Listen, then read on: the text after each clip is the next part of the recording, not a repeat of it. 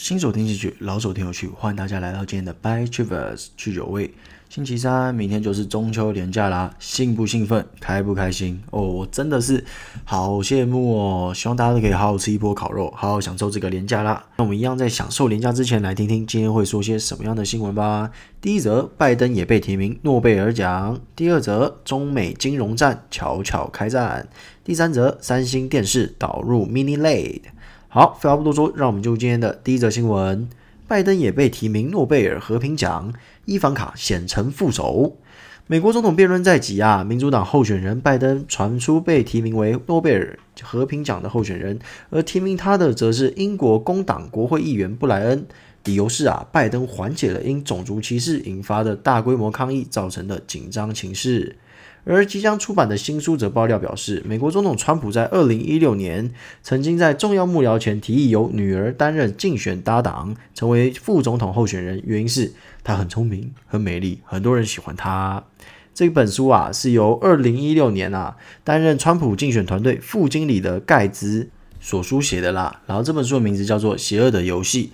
而这本书里面还有提到啊，当时川普提议说啊，我希望伊凡卡当我的副手啊，而且对其他的选择哦都意兴阑珊，就是说，哎，这个你觉得他怎么样？哦，不要，他怎么样？不要，我就是要伊凡卡。那后来为什么不是伊凡卡嘞？是因为伊凡卡当面告诉川普说，哎，我觉得这不是一个好主意哦，好吧？那川普才做了妥协。而川普理所当然的有对这则新闻做出回应啦，他直接说，报道啊荒谬至极，就是假新闻，这些人有病。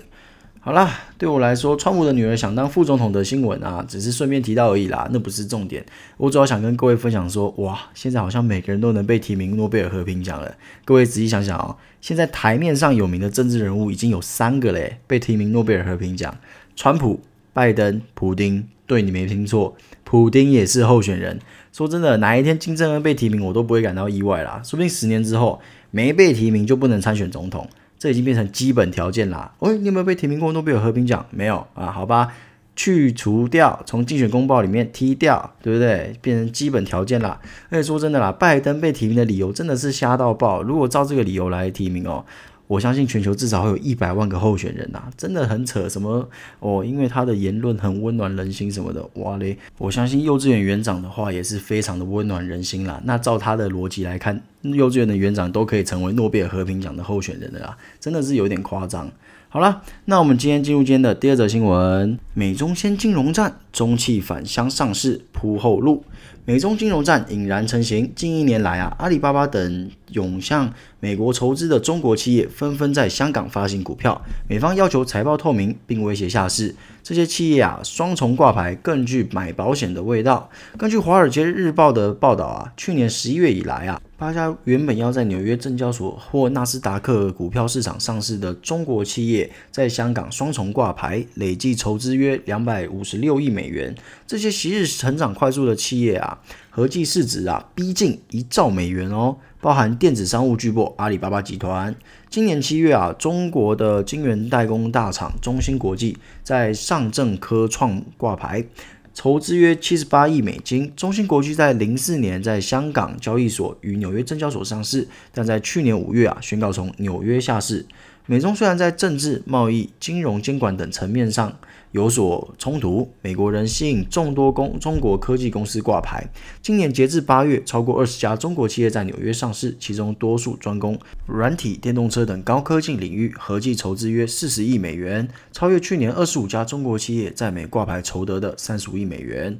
好啦，各位，之前就跟各位说过了，港股后市可期啊，因为大陆不可能舍近求远啊，香港就在旁边啊，再加上香港依旧是亚洲相对国际化的金融重镇啦。啊，你说啊，之前都在报道反送中啊，中国这样搞香港，到时候又会被制裁，各位。时间会冲淡一切的，再加上香港之所以能成为东方明珠啊，不是因为他们会说广东话哦，绝对不是因为这样哦，而是因为它有它的独到之处啦。来，那我再来跟大家分享一些为什么它独到的关键啦。第一，广大的经济腹地，很简单，就在中国旁边啊。第二，法律上使用欧美法系，便是说。一些公司他们在做金融操作的时候，他们要顾及到法律嘛，因为它是使用欧美法系啊，所以说那些外资在操作股票的时候，或者在做一些金融交易的时候，就会更加的舒服嘛，因为就是用自家的法律系统啊，比较不会有那种哇，我还要在那边研究你们新的法律什么的，不用，就是用欧美法系。第三，时差的优势，香港因为位置的关系啊，它可以串联纽约和伦敦，形成一个二十四小时的完美全方位守备啊。第四，则是相对稳定的汇率，就是港元一直以来都蛮稳定的啦。所以说，我不觉得以上这些优势有这么好被取代啊。最近不是也很少国际各国搞香港的新闻嘛？毕竟时间会冲淡一切的啊。香港就是一个小地方嘛，不值得一直狂攻猛冲嘛。要干也是干中国啊，干嘛先干香港？你干香港还是打到自己人呢，对不对？一堆企业在香港啊，一堆外资在香港啊，煮豆燃豆萁嘛，对不对？干嘛一直打自己人呢？综上所述啦，我觉得香港短期内在中国的资金挹注下，确实会变得蛮活跃的。大家可以好好关注香港的股市啦。当然不是说啊，赶快去买港股啊什么的，不是。是台湾有一些诶 ETF，大家可以考虑一下啦。那什么时候买，什么时候卖，依旧是你们自己的作业啦。好，那大家也知道，Buy chivers 永远都不会这么简单就结束了啦。接下来是要进入正题啦。既然要打金融战，货币必然是焦点，当然货币有很多面向，有外汇存底啊、流通性啊、汇率等这些都可以拿来当做武器。不过我们今天要来讨论一个大主题啊，数位人民币。我相信各位之前一定有听过啦，因为新闻报纸都有讲啊，但是大家可能没有很认真的去想这件事情，可能想说哇，那就是另外一个 Apple Pay 变成 China Pay，当然没有那么简单啦。所以我们接下来来谈谈为什么中国要启动数位人民币。简单来说就是四个字：安内攘外。我相信大家现在一定是满头问号啦，安什么内，攘什么外？且听我慢慢解释啊。我们下来谈谈安内啦，安什么内嘞？安内是要抑制支付宝和微信对移动支付的独占啦。各位要知道哦，光是支付宝和微信这两项就已经占了中国移动支付的九十 percent 喽。再者啊，数位人民币可以更好的追踪每笔消费，进而做到避免贪污啊、逃漏税等。比方来说啊，最近的疫情需要纾困金嘛，如果中国政府以数位人民币的方式进行发售、进行补助的话，就可以追踪被补助的公司是否将钱花在正确的地方嘛，而不是拿去开 party 啊。诸如此类的应用其实非常多啊，你甚至还可以设定说，诶，这笔钱就只能拿来干嘛？比方说。我这笔钱就只只能让你拿去买材料，这笔钱只能拿去买吃的。那如果你拿去用其他的地方，那是无法付费的。总之就是加强政府控管的力道啦。那攘外很显然就是应对美国喽，毕竟现在美元是主要的结算货币啊。那这里大家就困惑了啊，那数位人民币是要怎么绕过美元呢？对不对？其实严格说起来啊，我们不能说它是要绕过美元呐，而是要绕过这个 SWIFT 系统啦。一定很多人不知道这是什么样的系统啦，我这边就跟各位简介一下。这个系统是国际银行之间的交易或汇款的报文认证系统或平台，总部设于比利时和纽约。而且重点来喽，九一一事件过后啊，美国总统以行政命令的方式下令啊，财政部下属的单位可以从 SWIFT。调取与恐怖组织相关的资金流动或金融交易讯息啊，而 SWIFT 也接受美国的要求。换句话说啦，就是说 SWIFT 现在已经归美国管了啦，美国要什么有什么啦。所以说，如果是以数位人民币的话，就有办法绕过这个系统。如此一来，一方面可以降低美元汇率对其的掌控度；二来啊，不论是政府亦或是民间企业的交易，都可以避开美国的监制。够猛吧，各位，这就是数位人民币啊，也是美中金融战不可避开的议题。那你说这么屌的东西，为什么只有中国在搞，啊，其他国都没有在搞？会不会只是中国在自嗨？你讲一堆老半天的，其实都是你用掰的，有没有？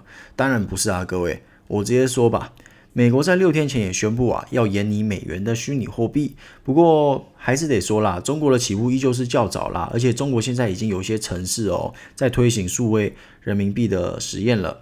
而至于数位人民币推出之后会对虚拟市场造成什么样的冲击嘞？我觉得不好说，依旧要看啊，数位人民币到时候会不会有一拖拉股的限制啊？如果你说哇，限制东限制西，真的弄出来，我跟你说哦，你这个钱币只能拿来买吃的，只能拿来买那个，啊不就变粮票了？对不对？那这样一定会影响它的公信力嘛，影响到它的方便性，以至于流通度嘛。再者啊，现行虚拟货币虽然没有任何政府的担保，但是它和黄金一样是总量限制的。比方说，比特币就是两千一百万枚嘛，不多不少就是这么多，再多也没有。再加上啊，没有政府的担保意味着什么？意味着更高的隐私性和自由性啊。所以说，在我看来，你说，诶，会不会因为这个有公信力的虚拟货币出来，比特币、以太坊就再见拜拜了？我觉得倒不能这样说啦。我觉得或许会达到一加一大于二的可能性，也就是说，共荣共存呐、啊。互相衬托嘛。因为你说你需要流通性的话，诶，那你就用国家级的虚拟货币啊。那如果你要什么避税啊，或是避险啊，你就可以选用比特币或以太坊这种稀少性的货币嘛，就把它想成黄金就对了啦。好，那我们接下来进入今天的第三则新闻。三星 Mini LED LED 背光电视供应链忙卡位，随着各家电视品牌厂商啊纷纷导入 Mini LED 背光电视，技术提升，成本优化，市场预估啊，二零二一年 Mini LED 背光电视将会达到四百四十万台哦，而整体电视渗透率约两趴，也吸引多家台厂切入供应链。TrendForce 判断啊，三星的 Mini 类背光电视预计使用高压 LED 晶片作为背光源，凸显高动态对比 HDR 与广色域 WCG，使显示效果加成，并且大量且快速的针对 LED 晶片波长和规格进行严格的检测与分选。目前各家电视品牌厂啊，针对高端电视的布局，主要以 4K 或是 OLED 为两大主轴啦。那三星将其现有的 QLED 广色域的基础上面，再搭配可多分区调控的 Mini LED 背光源，透过大幅提升对比度与显示效果，使画质更加的精致啦。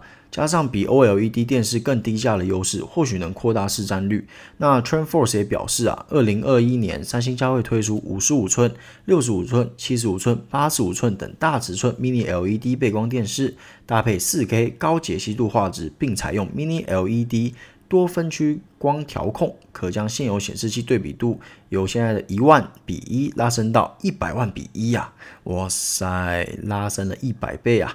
预估 Mini LED 的背光分区数量啊，至少需要一百区以上的规格才会具有如此高的对比效果。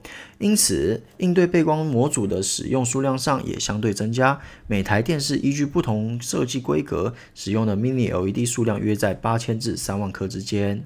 好啦，各位，肉肉等啊，Mini LED 的这个前景啊，说过太多遍的啦。不过 Mini LED 是中继站，Micro LED 才是最后真正的终点啦。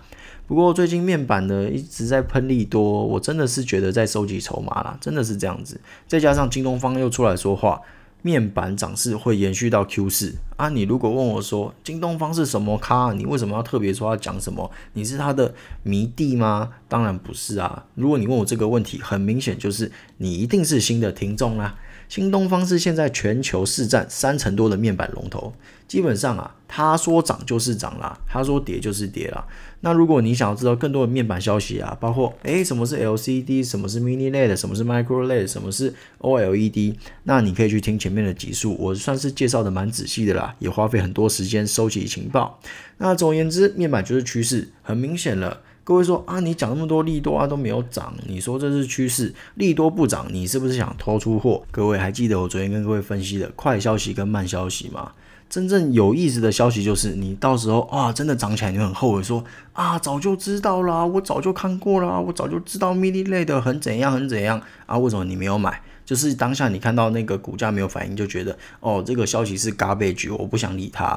没关系，我还是帮他捡回来讲了嘛，对不对？我帮你从垃圾桶翻出这则新闻，告诉你现在 mini 类的是趋势，然后这些东西就是未来的基础利多嘛，对不对？那现在主力很有可能就是哎，慢慢的收，就尽量不要拉那么快嘛，要不然它现在就往上喷。对不对？他赚什么？他当然是成本越低越好赚啊！当然，以上是我的猜想啦。毕竟我也不是主力啊。如果我今天是主力，我还在跟你掰 Chivers 嘞，对不对？我就跟你说 Hello Chivers，我要把你们割爆，有没有？当然不是嘛，我就是一个跟大家一起学习的散户嘛。那只是说，诶，有什么样的好消息，有什么样的一些利多新闻，一定要拿出来跟大家分享的嘛。如果你有发了我的资讯，就知道为什么我会一直强调面板 Mini LED 会是趋势。诶，很多。新闻很多蛛丝马迹，慢慢都有提到。那现在这也是其中一个啊。